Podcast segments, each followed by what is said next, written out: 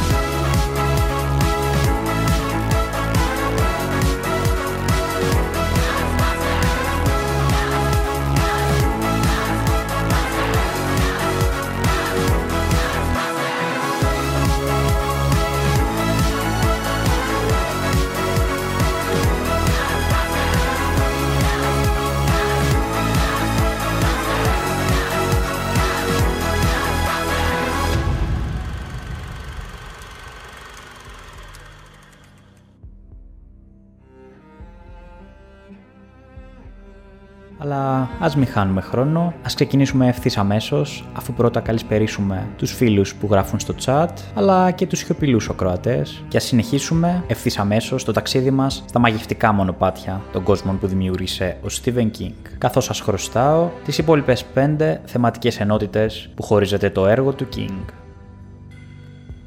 Ενότητα δεύτερη. Πέρα από τις πύλες του θανάτου, ιστορίες από το υπερπέραν.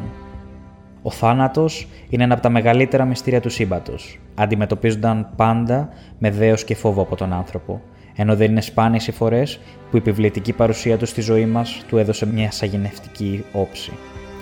Με την όψη αυτή ασχολείται η λογοτεχνία τρόμου. Ο Δε Στίβεν Κίνγκ, ως απόλυτος εκφραστής της συγκεκριμένης κουλτούρας, εξέτασε το φαινόμενο του θανάτου μέσα από διαφορετικά πρίσματα, δίνοντας την ευκαιρία στον αναγνώστη να βγάλει τα δικά του συμπεράσματα και να εξοικειωθεί με την αναπόφευκτη κατάληξη της ζωής του.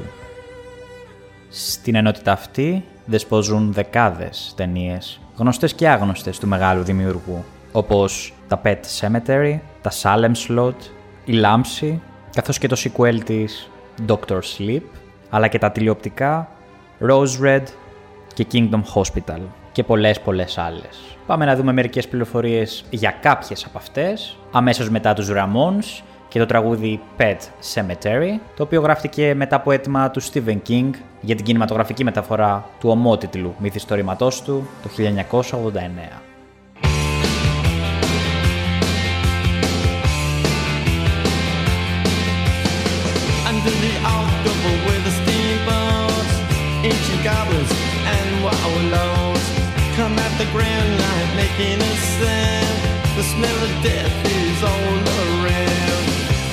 Night when the cold wind blows, no one cares, nobody knows.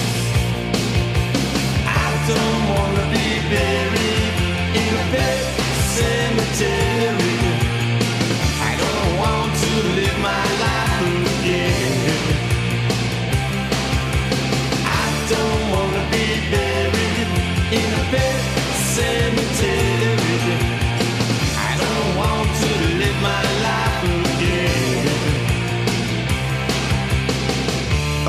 Fall to the sacred place. This ain't a dream, I can't escape. Molars and fangs are picking up bones. Spirits moaning among the tombstones. And at night when the moon is bright, someone cries something ain't right. I don't wanna be buried in a pet cemetery.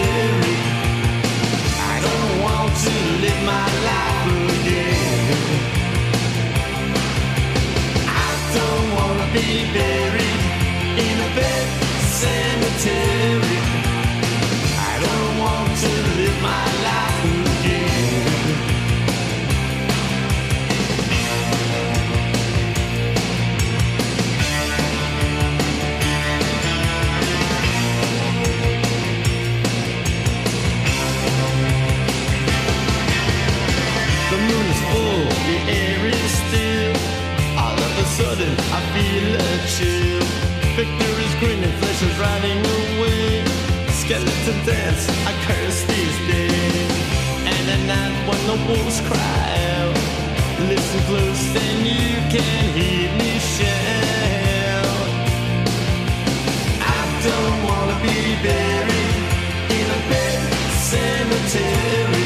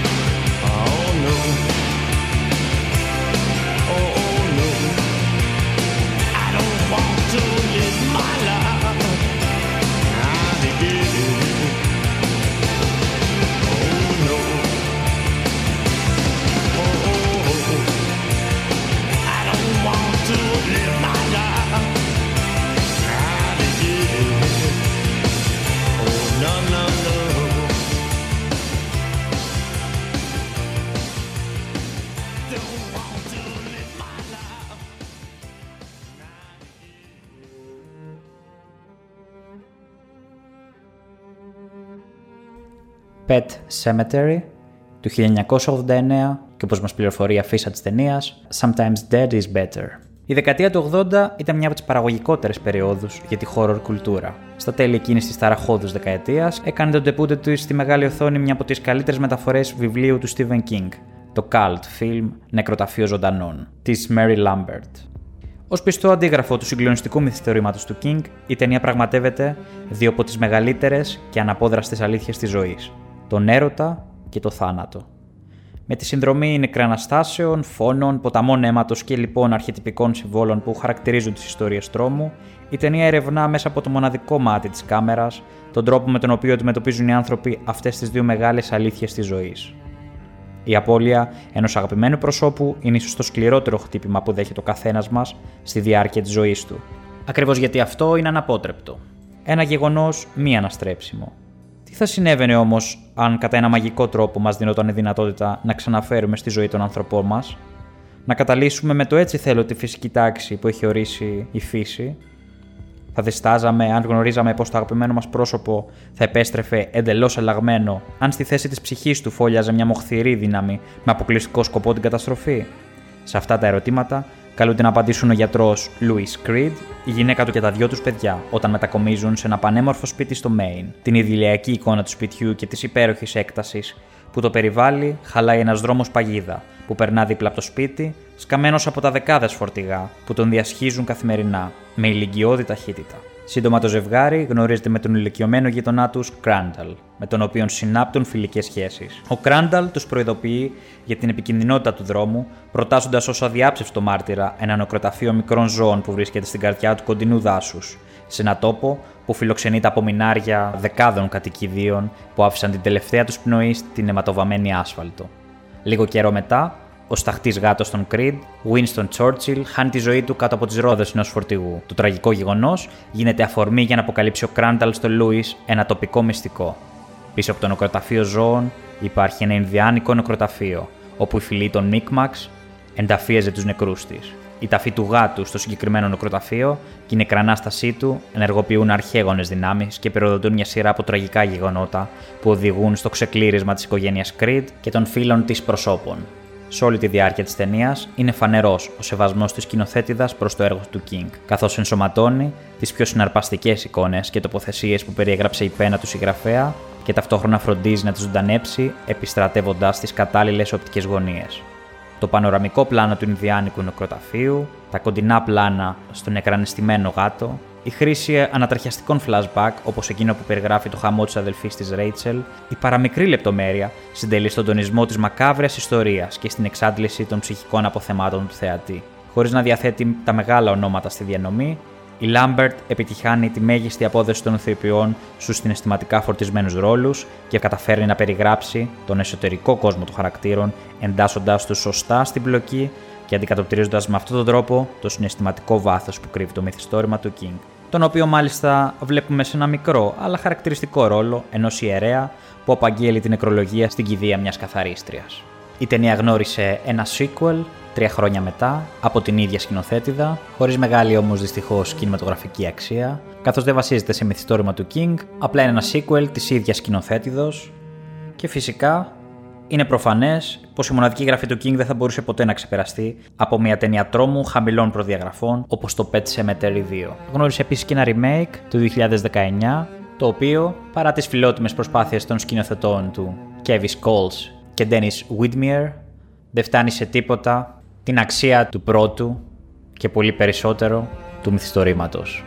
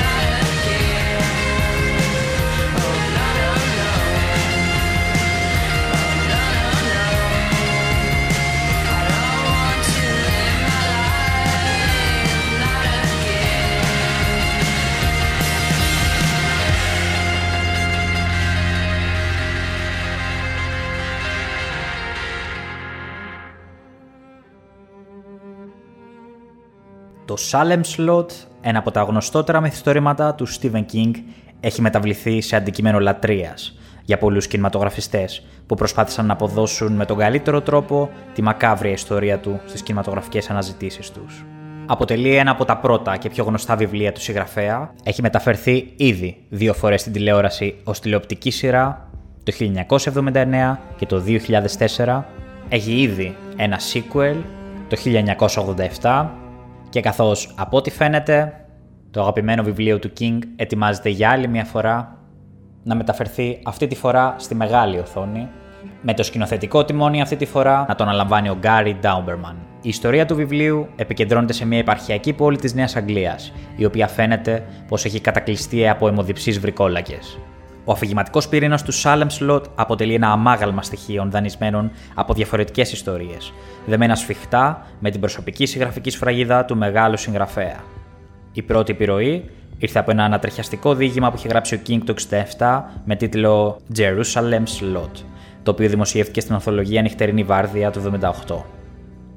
Την πρώτη τηλεοπτική μεταφορά αναλαμβάνει ο Τόμπ Χούπερ, ο δημιουργός μιας από τις πιο τρομακτικές ταινίες όλων των εποχών, ο σχιζοφρενή δολοφόνος με το πριόνι, είχε διαβάσει το βιβλίο του King και είχε εντοπίσει τις αρετές της αφήγησης και τα στοιχεία εκείνα που το καθιστούσαν ιδανικό για τηλεοπτική μεταφορά, όπως οι αμέτρητες επιμέρους ιστορίες που συνέθεταν την εικόνα της Κομόπολης που οραματίστηκε ο King. Το Salem Slot είναι ένα από τα σημαντικότερα βιβλία του King, καθώς σε αυτό πρωτοπαρουσιάστηκαν δύο βασικά αφηγηματικά μοτίβα που στη συνέχεια εξελίχθηκαν σαν απόσπαστο μέρος της μυθοπλασίας του συγγραφέα. Κεντρικός ήρωας του μύθου είναι ο συγγραφέας Ben Mears, χαρακτήρας που κυριαρχεί για πρώτη φορά σε έργο του King και έκτοτε το συναντάμε ολοένα και συχνότερα στις λογοτεχνικές του αναζητήσεις. Το δεύτερο μοτίβο της ιστορίας είναι η αμαρτωλή κομμόπολη, που σαπίζει εκ των έσω από μια ηθική γκάγκρενα, μια σύψη που προσελκύει τις υπερφυσικές μορφές κακού, όπως η μυρωδιά ενός πτώματος τραβάει την προσοχή της Ιένα. Το σπίτι των Μάρστερς μετατρέπεται σε φωλιά και ορμητήριο των σκοτεινών δυνάμεων. Ο δε Τόμ Χούπερ φροντίζει να το διακοσμήσει κατάλληλα, ώστε να απεικονίζει το ευπρεπές παρουσιαστικό του πουλημένου στο διάβολο Στάρκερ. Τα λιγοστά ειδικά εφέ συνθέτουν ένα ικανοποιητικό εικαστικό αποτέλεσμα για την εποχή, χωρίς να εντυπωσιάζουν, ενώ το πιο λειτουργικό μέρος της ταινίας παραμένει ξεκάθαρα το cast της. Μετά τη μήνυ τηλεοπτική σειρά του Tom Hooper το 1979 και το αποτυχημένο κατόνομα sequel του 87 από τον Larry Cohen, ο σκηνοθέτης Michael Solomon αποφάσισε να ασχοληθεί ξανά με τους βρικόλακε που λιμένονται τη γραφική κομμόπολη Jerusalem Slot του Maine. Έτσι, προέκυψε η τηλετενία ποταμό Salem Slot, μια επική τρίωρη ιστορία που από την πρώτη μέχρι και την τελευταία σεκάνς μαγεύει το θεατή με την αισθητική της και τη ρηξικέλευθη απεικόνηση του μύθου του King. Η συγκλονιστική εναρκτήρια σεκάνς της ταινίας αποτελεί από μόνη της ένα αρκετό λόγο για να αυξηθεί η συνολική βαθμολογία της ταινίας.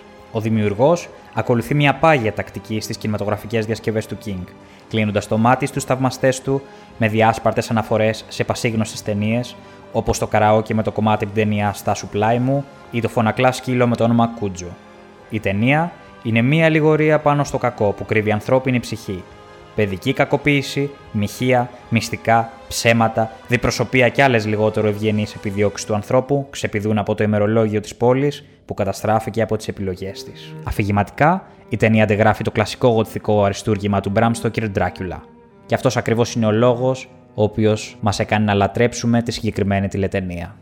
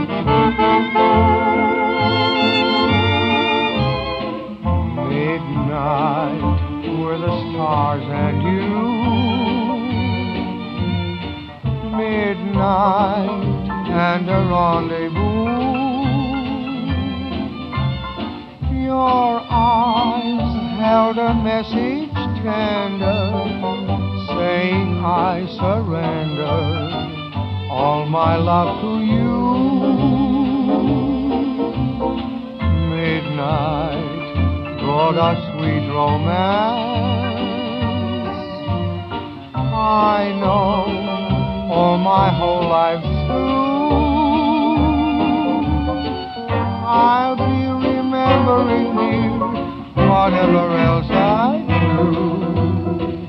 Midnight,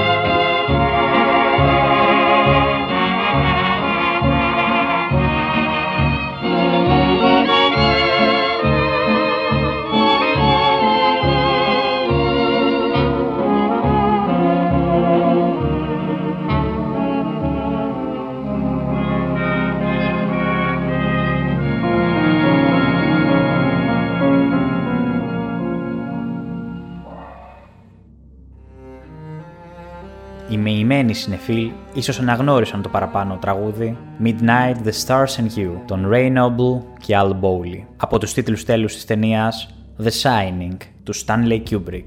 Και ο λόγος φυσικά για τη διάσημη ταινία «Η Λάμψη» του 1980. Η ιδέα για τη δημιουργία της λάμψης, ενός από τα καλύτερα μυθιστορήματα του King, πήγασε από δύο διαφορετικά βιώματα του συγγραφέα. Η πρώτη ήταν η ανάγνωση του εκπληκτικού βιβλίου της Shirley Jackson «Οι δαίμονες του Hill House», ένα βιβλίο που λάτρεψε ο King. Η δεύτερη εντοπίζεται στα μέσα της δεκαετίας του 70, όταν ο King και η σύζυγός του Τάμπιθα κατέλησαν στο ξενοδοχείο Stanley του Κολοράντο λίγο πριν τη λήξη της σεζόν. Οι περισσότεροι πελάτες είχαν ήδη φύγει και το ζεύγος King βρέθηκε σχεδόν ολομόναχος σε ένα τεράστιο κτίριο. Μια πρωτόγνωρη εμπειρία από την οποία ο King άντλησε την ιδέα της οικογένειας Torrance, του Overlook Hotel και κάποιων χαρακτηριστικών σημείων της ιστορίας, όπως η αίθουσα χορού, η πυροσβεστική μάνικα και η εχανής διάδρομη. Το 1977 το βιβλίο του King εκδόθηκε με μια τεράστια επιτυχία, εδραιώνοντας τη φήμη του και τραβώντας πάνω του τα φώτα της δημοσιότητας. Η γλαφυρότητα της γραφής και οι δεκάδες αναφορές του βιβλίου στα έργα διάσημων συγγραφέων, όπως του Shakespeare, του Truman Capote, του Arthur Miller κτλ., τράβηξαν το ενδιαφέρον του κορυφαίου δημιουργού Stanley Kubrick, που αποφάσισε το 1978 πως η λάμψη θα ήταν η επόμενη δημιουργία του. Ο Kubrick επέλεξε τον απολαυστικό Jack Nicholson, έναν ηθοποιό που τα χαμογελά μοιάζει η επιτομή του παρανοϊκού χαρακτήρα για το ρόλο του ψυχοπαθή Torrance, ενώ το ρόλο της Wendy ανέθεσε στην ασχημούλα Shelley Duvall, με την οποία είχε συχνές προστριβές στη διάρκεια των γυρισμάτων. Η ταινία χωρίζεται σε θεματικές ενότητες, σε διαδοχικές σεκάνς που αποκαλύπτουν τα στάδια εξέλιξης της ιστορίας, αλλά χρησιμοποιούνται και ως ένα είδος έμεσου ημερολογίου που μας υπενθυμίζει την πάροδο του χρόνου σε ένα μέρος όπου τα πάντα μοιάζουν στάσιμα και επαναλαμβανόμενα. Η αιμονή του Kubrick στη λεπτομέρεια, που πολύ συχνά απαιτούσε να γίνουν 50 λήψεις της ίδιας σκηνής, μέχρι να μείνει ικανοποιημένος από το αποτέλεσμα, ωφέλησε την εικαστική σύνθεση της ταινίας που εξελίχθηκε σε ένα κινηματογραφικό αριστούργημα. Ο Γκάρετ Μπράουν, δημιουργός της Steadicam, χρησιμοποίησε την επαναστατική τότε τεχνική για να αποδώσει τη λαβυρινθώδη δομή του ξενοδοχείου, τους αχανείς χώρους με τις αμέτρητες λεπτομέρειες, αλλά και για να πετύχει μακρόσυρτα μονόπλανα που επιτείνουν το suspense και καταγράφουν τη γλώσσα του σώματος των χαρακτήρων. Το σπουδαιότερο επίτευγμά του ήταν οι σκηνές με τον Ντάνι να κάνει ποδήλατο ή όταν προσπαθεί να ξεφύγει από τον κίνδυνο, τις οποίες γύρισε ο Μπράουν καθισμένος σε μια αναπηρική πολυθρόνα για τεχνικούς λόγους. Μια δεύτερη τεχνολογική καινοτομία της ταινίας ήταν η χρήση ενός video monitor που καταγράφει τις σκηνές εν τη γενέση τους και απαλλάσσει το δημιουργό από το συνεχές printing, που εκείνη την περίοδο ήταν δυστυχώς χρονοβόρο αλλά απαραίτητο κομμάτι της κινηματογράφησης. Οικαστικά, κορυφαία σκηνή της ταινίας αποτελεί εκείνη που ο Τόραν μελετά μια μακέτα του λαβυρίνθου από θάμνους. Όσο πλησιάζει η κάμερα, βλέπουμε τη Wendy και το μικρό να περιπλανιόνται μέσα του. Σκηνή που μας οδηγεί συνειρμικά στην εικόνα Ινδικών χειριδίων αποκλεισμένων στον πραγματικό λαβύρινθο του εγκέφαλου του Τόρανς. Μια ξεκάθαρη απεικόνηση της ψυχικής του κατάστασης. Ω προς τους απαραίτητους συμβολισμούς, η ταινία του Kubrick έθιξε θέματα κοινωνιολογικής, ψυχολογικής, ακόμα και οικονομικής υφής. Η λάμψη είναι μια μεταφορά πάνω στην αποσύνθεση της αμερικανικής κοινωνίας, στην καταστροφή των οικογενειακών δομών, στη μισογίνικη αντίληψη όπως αυτή που αναπτύσσει ο Τζακ και η οποία παρακινείται από την αρσενική ιεραρχία του ξενοδοχείου. Επίσης, αποτελεί μια κοινωνική αλληγορία πάνω στο φαινόμενο της ταξικής πάλης και των κοινωνικών ανισοτήτων. Η καρδιά του ξενοδοχείου είναι η αίθουσα του χορού, που όταν ζωντανεύει γεμίζει από άτομα της υψηλής κοινωνίας με πανάκριβα ρούχα και κοσμήματα, τονίζοντάς μας πως πρόκειται για ένα τόπο διαμονής των υψηλότερων στρωμάτων της κοινωνίας, του διεθνούς jet set, ένα χώρο όπου οικονομικά ασθενής Τόρανς βρίσκεται έξω από τα νερά του. Στη συνέχεια, παρατηρούμε πως οι κατώτεροι, φαντασματικοί υπάλληλοι του ξενοδοχείου, ο μπάρμαν, ο επιστάτης κτλ., προσεγγίζουν τον Τόρανς και του υποδεικνύουν πώ πρέπει να συμπεριφέρεται απέναντι σε όσους δεν σέβονται το ξενοδοχείο και ότι αυτό αντιπροσωπεύει, δηλαδή τον πλούτο. Πέρα από κοινωνικές και οικονομικές μεταφορές, το έργο καταγράφει το ψυχολογικό προφίλ ενός μυαλού σε αποσύνθεση, την κάθοδο ενός άντρα στην προσωπική του κόλαση. Ολοκληρώνοντας, αξίζει να ανοίξουμε μια ενδιαφέρουσα παρένθεση. Όταν αποφάσισε ο Κιούμπρικ να ασχοληθεί με την ταινία, ρώτησε τον King πώς θα του φαινόταν μια ριζική αλλαγή στο φινάλε, στην οποία ο Χόλαραν θα δαιμονιζόταν και θα ολοκλήρωνε το έργο του Τόρανς, δολοφονώντας τη Wendy και τον Ντάνι και στη συνέχεια αυτοκτονώντας. Το τελευταίο πλάνο της ταινίας θα έδειχνε τον ερχομό του καινούριου επιστάτη και της οικογένειάς του με φόντο μια φαντασματική πλέον οικογένεια Τόρανς σε στιγμές οικογενειακής ευτυχίας. Παρά την απόρριψη της πρότασης από τον ίδιο το δημιουργό, ο Κιούμπρικ αναζητούσε διαρκώς τρόπους για να ξεφύγει από τα στενά αφηγηματικά πλαίσια του έργου του King, θέλοντας να δώσει την προσωπική του εκδοχή στη δραματική ιστορία της οικογένειας Τόρανς.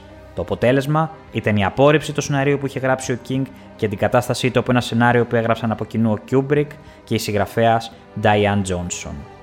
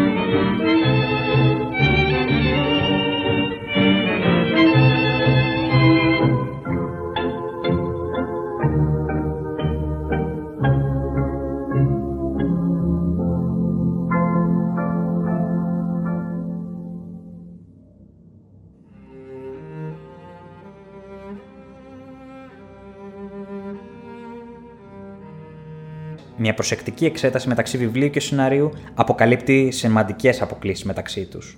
Μια σημαντική διαφορά μεταξύ των δύο έργων είναι η πηγή του κακού και το κέντρο βάρους της τραγωδίας. Στο βιβλίο, ο King ξεκαθαρίζει πως το κακό επικεντρώνεται στο ξενοδοχείο Overlook και το παρουσιάζει ως μια εξωτερική σκοτεινή δύναμη που αποδιδράσκει από ένα σπασμένο παράθυρο όταν το κέλυφο το οποίο έχει βρει καταφύγιο, δηλαδή το ξενοδοχείο, εξαγνίζεται από τις φλόγες. Επίσης, το μυθιστόρημα επικεντρώνεται στον Ντάνι Τόραντ, στις μεταφυσικές του δυνάμεις και στην προσπάθεια του ξενοδοχείου να τσεκιοποιηθεί.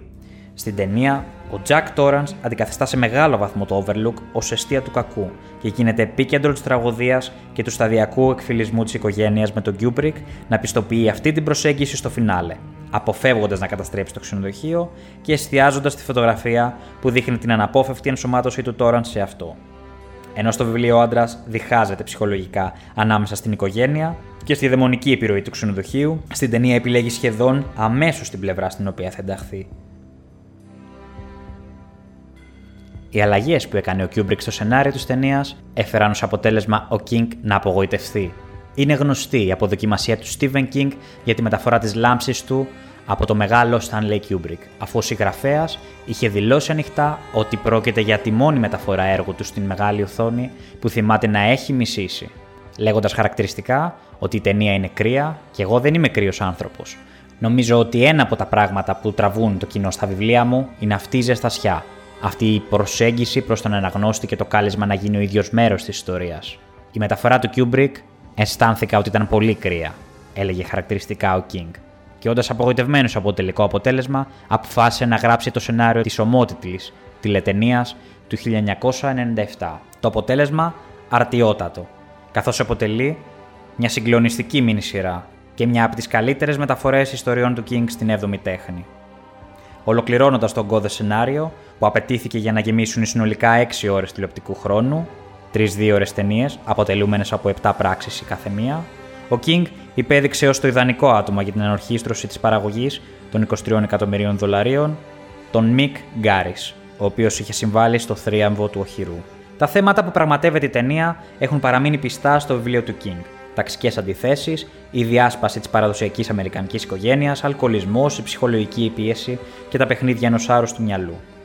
Ενσωματώνοντας την προσωπική του θεώρηση, ο Γκάρι κατόρθωσε να απεικονίσει το 99% των γεγονότων που εξιστορούνται στο βιβλίο του King, συνθέτοντας την ακριβέστερη μεταφορά βιβλίου του, του διάσημου συγγραφέα στο Σέλι Λόιντ. Από τους ζωόμορφους θάμνους που καραδοκούν στον κήπο του ξενοδοχείου και τις θανατηφόρες φύκες, μέχρι τη θρηλυκή σφύρα που κραδένει ο Τόρανς, αλλά και διάφορες μικρολεπτομέρειες, όπως το δωμάτιο 217, ο Γκάρις αποτύπωσε με θρησκευτική ευλάβεια στην ταινία κάθε κρυφή και φανερή πτυχή του περίφημου βιβλίου του King.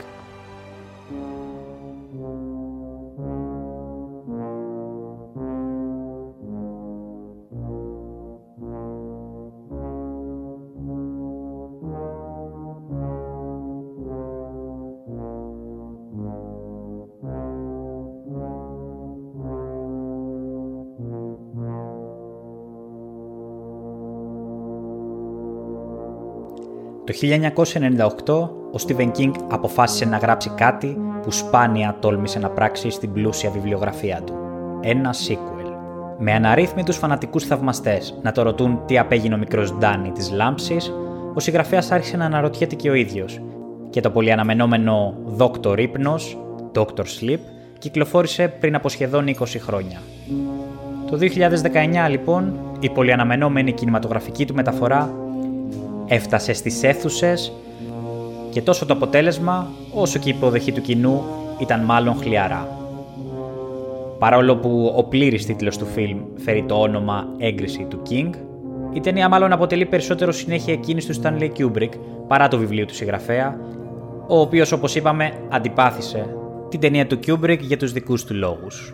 40 χρόνια λοιπόν μετά την προβολή της Λάμψης, μια ταινία που έχει μείνει στην ιστορία και στη συλλογική μνήμη, το Dr. Sleep έρχεται και παρουσιάζεται ως άμεση συνέχεια του δανειζόμενου, την ατμόσφαιρα αλλά και κάποια συμβάντα της τριλικής ταινίας, χωρίς όμως να τη γράφει ή να επαναλαμβάνει κάποιες σκηνές. Πολλοί μπορεί να θεωρήσουν βλάσφημη τη σύγκριση των δύο ταινιών, όμως αυτό είναι αναπόφευκτο από τη φύση της ίδιας της ταινίας, η οποία λειτουργεί ουσιαστικά στο ίδιο σύμπαν με τη λάμψη είναι δύσκολο και συναρπαστικό να βλέπεις πώς αυτή η ταινία προσεγγίζει τις συνδέσεις της με την ταινία του Kubrick, με τρόπους που άλλοτε πετυχαίνουν και άλλοτε όχι και τόσο. Αντί να πάει να χρησιμοποιήσει παλιές σκηνές από την πρωτότυπη ταινία, βρίσκει τρόπους να φέρει πίσω τους παλιότερους χαρακτήρες και να τους παίξουν καινούργιοι ηθοποιοί. Η πρώτη πράξη της ταινίας είναι λίγο μπερδεμένη. Αλλάζει πολλές διαφορετικές τοποθεσίες και χαρακτήρες, αλλά δεν δίνει πραγματικά το σωστό χρόνο για να εισάγει τον κάθε χαρακτήρα. Τεχνικά, η ταινία είναι άρτια. Η σκηνοθεσία της είναι αρκετά καλή, με ήπια κινηματογραφία και εξαιρετικά οπτικά εφέ. Τις σκηνές δίνει η ίδια μουσική υπόκριση με την πρώτη ταινία, αυτός ο χαρακτηριστικός πλέον ήχος. Τονικά, αν και μπερδεμένη, είναι αρκετά καλή, χωρίς να κουράζει, καθώς το σενάριο έχει μερικές αξιοσημείωτες στιγμές, αλλά στο σύνολό του είναι αρκετά απλό. Οι ερμηνείες του cast είναι λίγο άνισες, με τον McGregor να είναι εξαιρετικός, ιδιαίτερα σε συνδυασμό με τον Danny Torrance, αλλά στο σύνολό τους οι ερμηνείες να είναι λίγο επιτιδευμένες. Αρκετά καλή όμως η Ρεμπέκα Φέγγισον στο ρόλο της κακιάς της ιστορίας. Η ταινία του Mike Flanagan είναι μια καλοφτιαγμένη ταινία, ένα συνδυασμός διαφορετικών στοιχείων τρόμου που τροφοδοτείται από την νοσταλγία και τη φήμη του The Shining. Κράτοντα το καλύτερο για το τέλος, σχεδόν τα τελευταία 30 λεπτά, η μοντέρνα αυτή συνέχεια του Flanagan σέβεται το είδος γραφής του συγγραφέα που έπλασε το μύθο, αλλά και τον τελειομανή δημιουργό που τον οπτικοποίησε με πρωτοφανή για την εποχή τρόπο πριν 30 χρόνια. Παράλληλα, σε προσκαλεί να επιστρέψει στον κινηματογράφο και να αγαπήσει ξανά το συγκεκριμένο στυλ ταινιών που κρατά νοσταλγικές νότες, παρουσιάζοντας μερικά δοκιμασμένα στοιχεία από αντίστοιχα δημιουργήματα. Μάλλον θα σας πρότεινα ένα φρεσκάρισμα της μνήμης, παρακολουθώντας την παλιά λάμψη του 80, πριν φτάσετε να επισκεφτείτε εκ νέου κάποια από τα δωμάτια του ντυμένου στα λευκά ξενοδοχείου Overlook. From Stephen King, the modern master of suspense. There are rumors that you're planning a scientific investigation of Rose Red this summer. Is that true? An ABC world premiere event. I am extremely interested in Rose Red. Dr. Joyce Reardon has an obsession. Some houses are born bad. Houses like Rose Red. Now, after years of investigation, Annie Wheaton is a searchlight. If anyone can wake up Rose Red, she is the one. she has found the key Are you holding the doors and windows closed? that will unlock the secrets We shouldn't be here. living inside Rose Red. Help us or die. Rose Red won't let you have what you want, Joyce.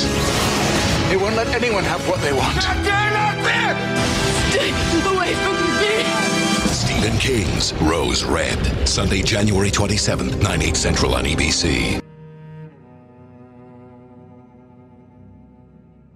Και από το ξενοδοχείο Overlook ας περάσουμε στην έπαυλη Rose Red. Μια τηλετενία σε σκηνοθεσία Craig Baxley του 2002. Φανταστείτε για μια στιγμή την εξή εικόνα. Ο κορυφαίος συγγραφέας ιστοριών τρόμου και ο μεγαλύτερος παραμυθά τη κινηματογραφικής Μέκας συνεργάζονται σε ένα φιλόδοξο project που στοχεύει στη δημιουργία της απόλυτης ταινίας με θέμα ένα στοιχειωμένο σπίτι. Δεν μπορεί να το χωρέσει ο νους σας; Κι όμως, το 1996, το τρομερό παιδί του Hollywood Steven Spielberg πλησίαζε το Stephen King για να του μιλήσει για ένα κρυφό του όνειρο. Τη δημιουργία της πιο τρομακτικής ταινίας όλων των εποχών, με θέμα ένα στοιχειωμένο σπίτι, αναθέτοντας το ταυτόχρονα να ξεκινήσει τη συγγραφή του σεναρίου. Ο King ενθουσιάστηκε, θεωρώντας πως θα είχε επιτέλους την ευκαιρία να συνεργαστεί με τον Spielberg. Οι δύο καλλιτέχνες, που είχαν περάσει προπολούς στο πάνθεον της λογοτεχνίας και της 7η τέχνης αντίστοιχα, δεν ήταν η πρώτη φορά που αποφάσισαν να δημιουργήσουν από κοινού μια ταινία. Από την εποχή του έργου Το πνεύμα του κακού ακόμα, ο King και ο Spielberg ήθελαν να συνεργαστούν. Όμως διάφοροι λόγοι τους οδηγούσαν κάθε φορά σε διαφορετικές κατευθύνσεις. Δυστυχώς όμως, όπως θα δούμε στη συνέχεια, ούτε στην περίπτωση της έπαυλης ήταν γραφτό να συνεργαστούν.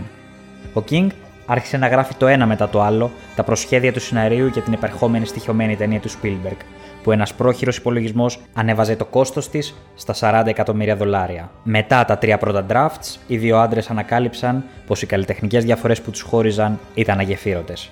Καθώς ο Spielberg ήθελε μια πιο αισιόδοξη νότα στην ιστορία, ενώ το μόνο που ενδιέφερε τον King ήταν να τρομάξει μέχρι θανάτου το θεατή.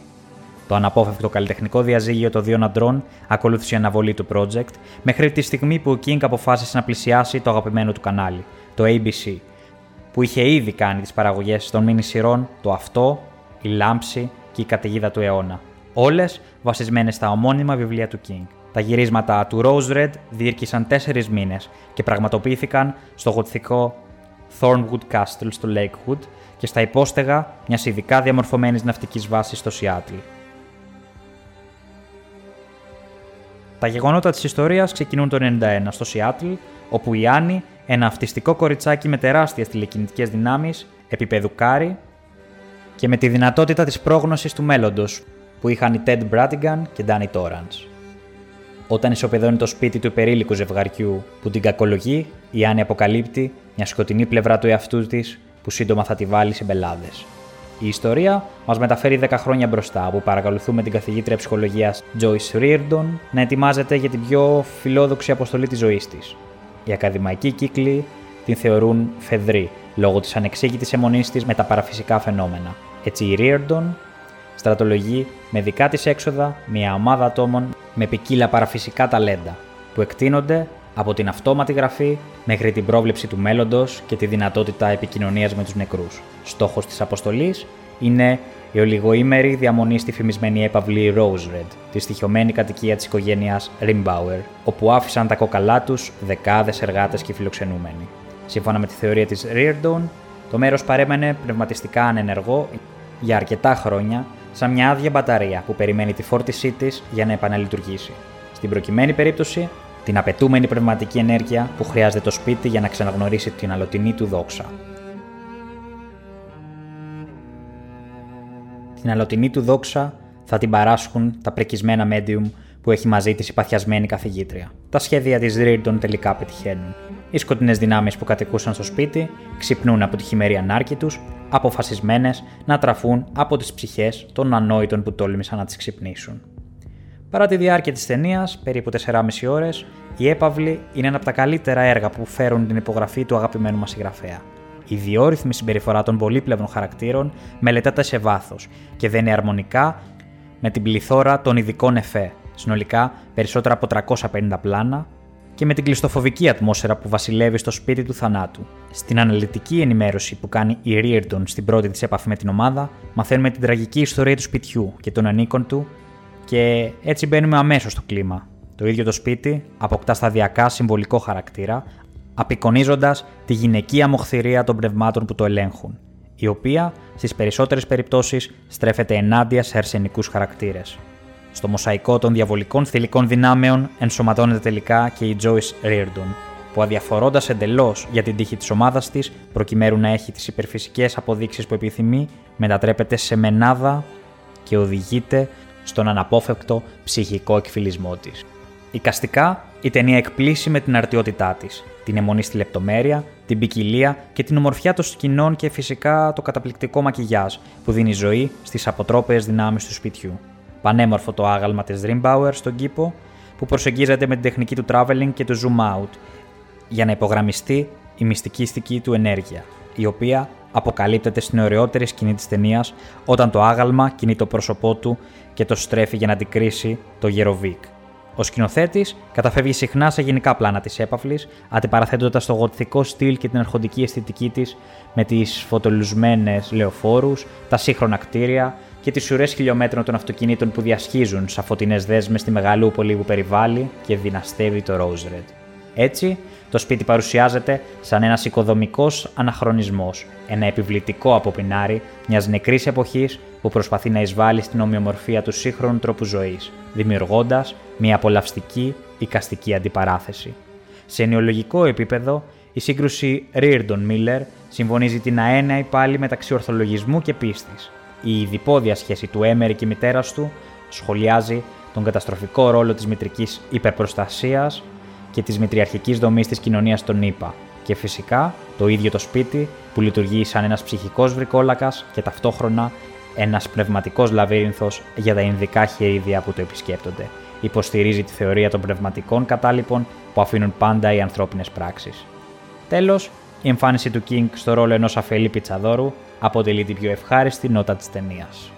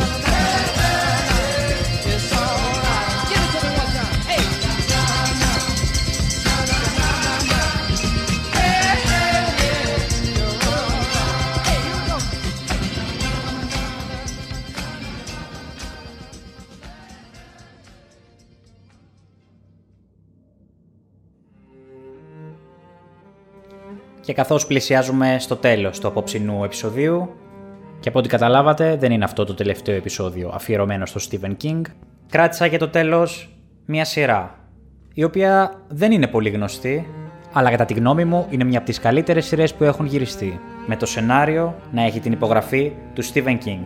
Ο λόγος για τη σειρά The Kingdom Hospital, σειρά η οποία αποτελεί remake της cult σειράς υπερφυσικού τρόμου The Kingdom του Lars Ford Trier. Σε σκηνοθεσία Greg Baxley και σενάριο του ίδιου του Stephen King, το 2004 κυκλοφόρησε στους αμερικανικούς δέκτες το νοσοκομείο του απόλυτου τρόμου, το Kingdom Hospital.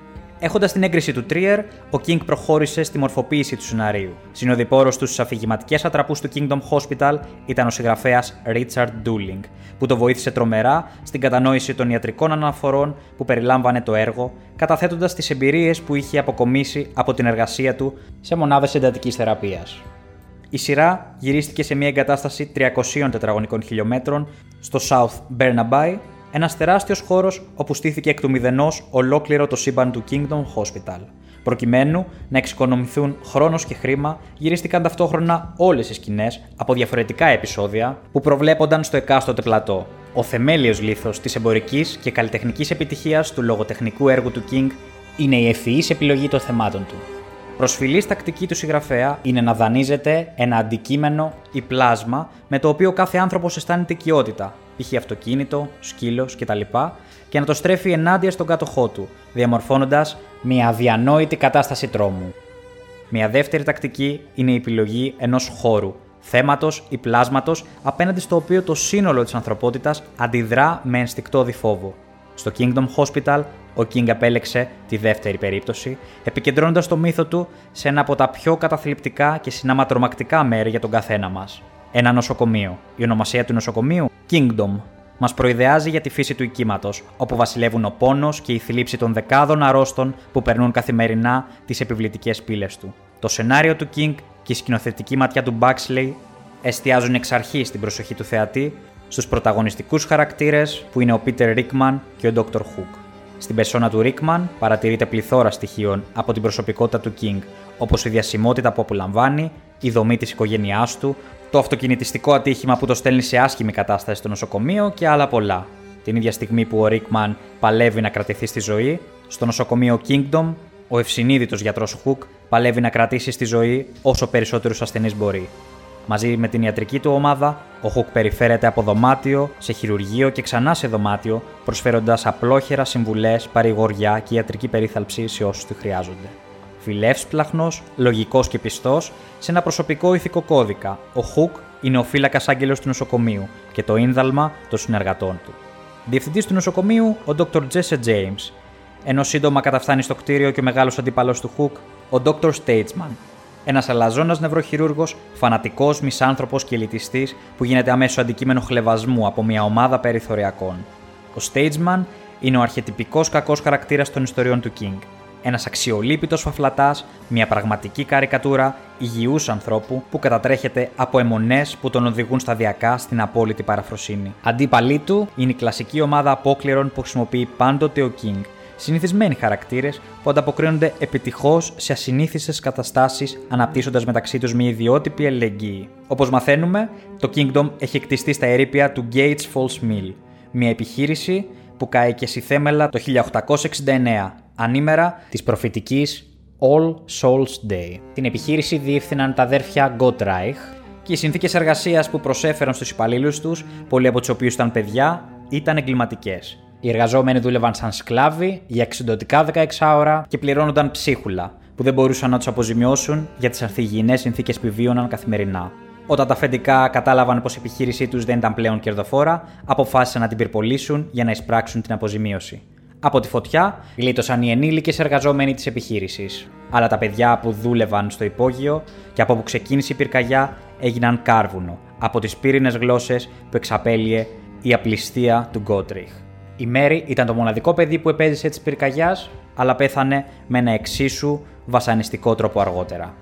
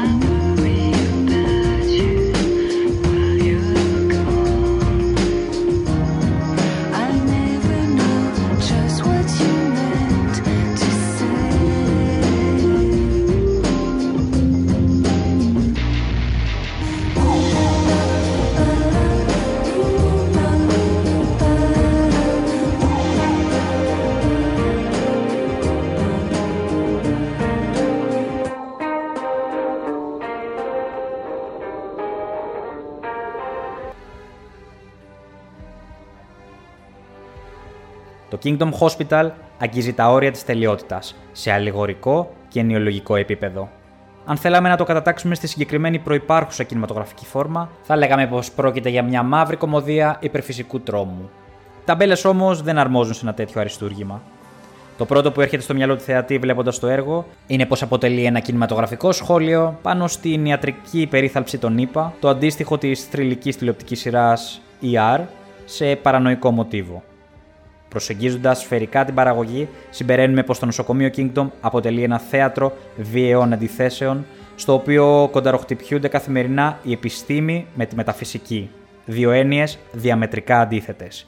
Οι γιατροί του νοσοκομείου προσπαθούν να αντιμετωπίσουν με ορθολογιστικό τρόπο οτιδήποτε ανεξήγητο συμβαίνει γύρω τους, ενώ οι απλοϊκοί σάλοι και οι υπόλοιποι ασθενείς με επικεφαλή στον Ρίκμαν έρχονται σε επαφή με την πραγματική, μεταφυσική διάσταση των γεγονότων και μόνο έτσι καταφέρουν να εντοπίσουν και να λύσουν τελικά το πρόβλημα. Σε ένα ευρύτερο νεολογικό πλαίσιο, σε κάθε επεισόδιο εξετάζονται μια σειρά από σημαντικά κοινωνικά θέματα, όπως το ζήτημα της πίστης, η καταπίεση των καπιταλιστών εργοδοτών και οι απάνθρωπες συνθήκες εργασίας. Τα ασυγχώρητα λάθη που μπορούν να καταστρέψουν τη ζωή μας και η δυνατότητά μας να τα διορθώσουμε, οι ερωτικές αιμονές, η αξία του ιατρικού λειτουργήματος και οι τεράστιες ευθύνες που το συνοδεύουν. Θεμελιώδες στοιχείο του έργου αποτελεί ο Αντούμπη. Ένας μυρμηγκοφάγο με δόντια καρχαρία που προσαρμόζει τη συμπεριφορά του ανάλογα με το άτομο που επισκέπτεται. Στον κακό παρουσιάζεται σαν θηρίο. Ένας χνουδωτός δαίμονας που τον κομματιάζει με τα δόντια του.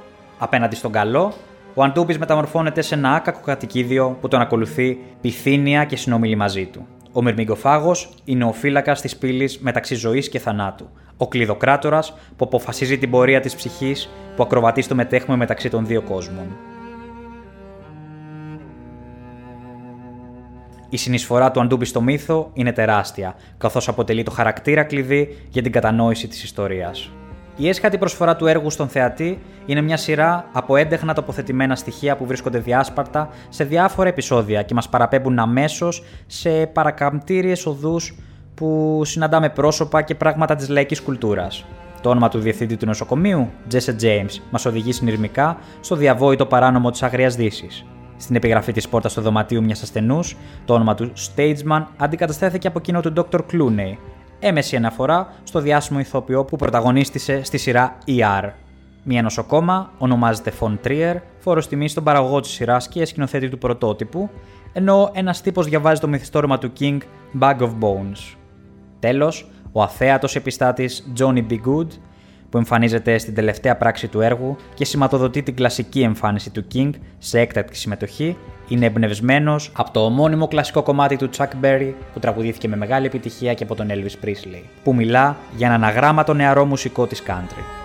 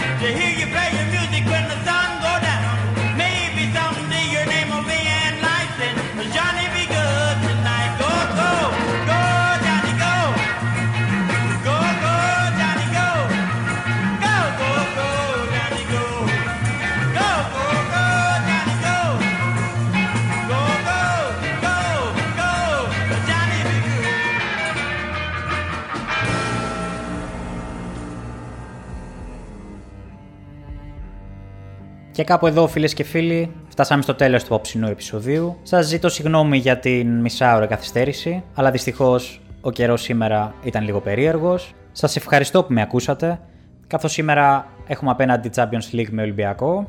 Αναμείνατε το επόμενο επεισόδιο με τις υπόλοιπες κατηγορίες του έργου του King. Τις εκπομπές μας τις ακούτε live από το σταθμό Νίκο Στέρεο, τις Τετάρτες στις 10 το βράδυ και μετά μπορείτε να τις βρείτε ηχογραφημένες στο Mixcloud του σταθμού, στην ενότητα αρχείο του site, αλλά και στο κανάλι Ταλέπορος στο YouTube. Μέχρι την επόμενη φορά, να περνάτε καλά και να βλέπετε ταινίες. Γεια χαρά σε όλους.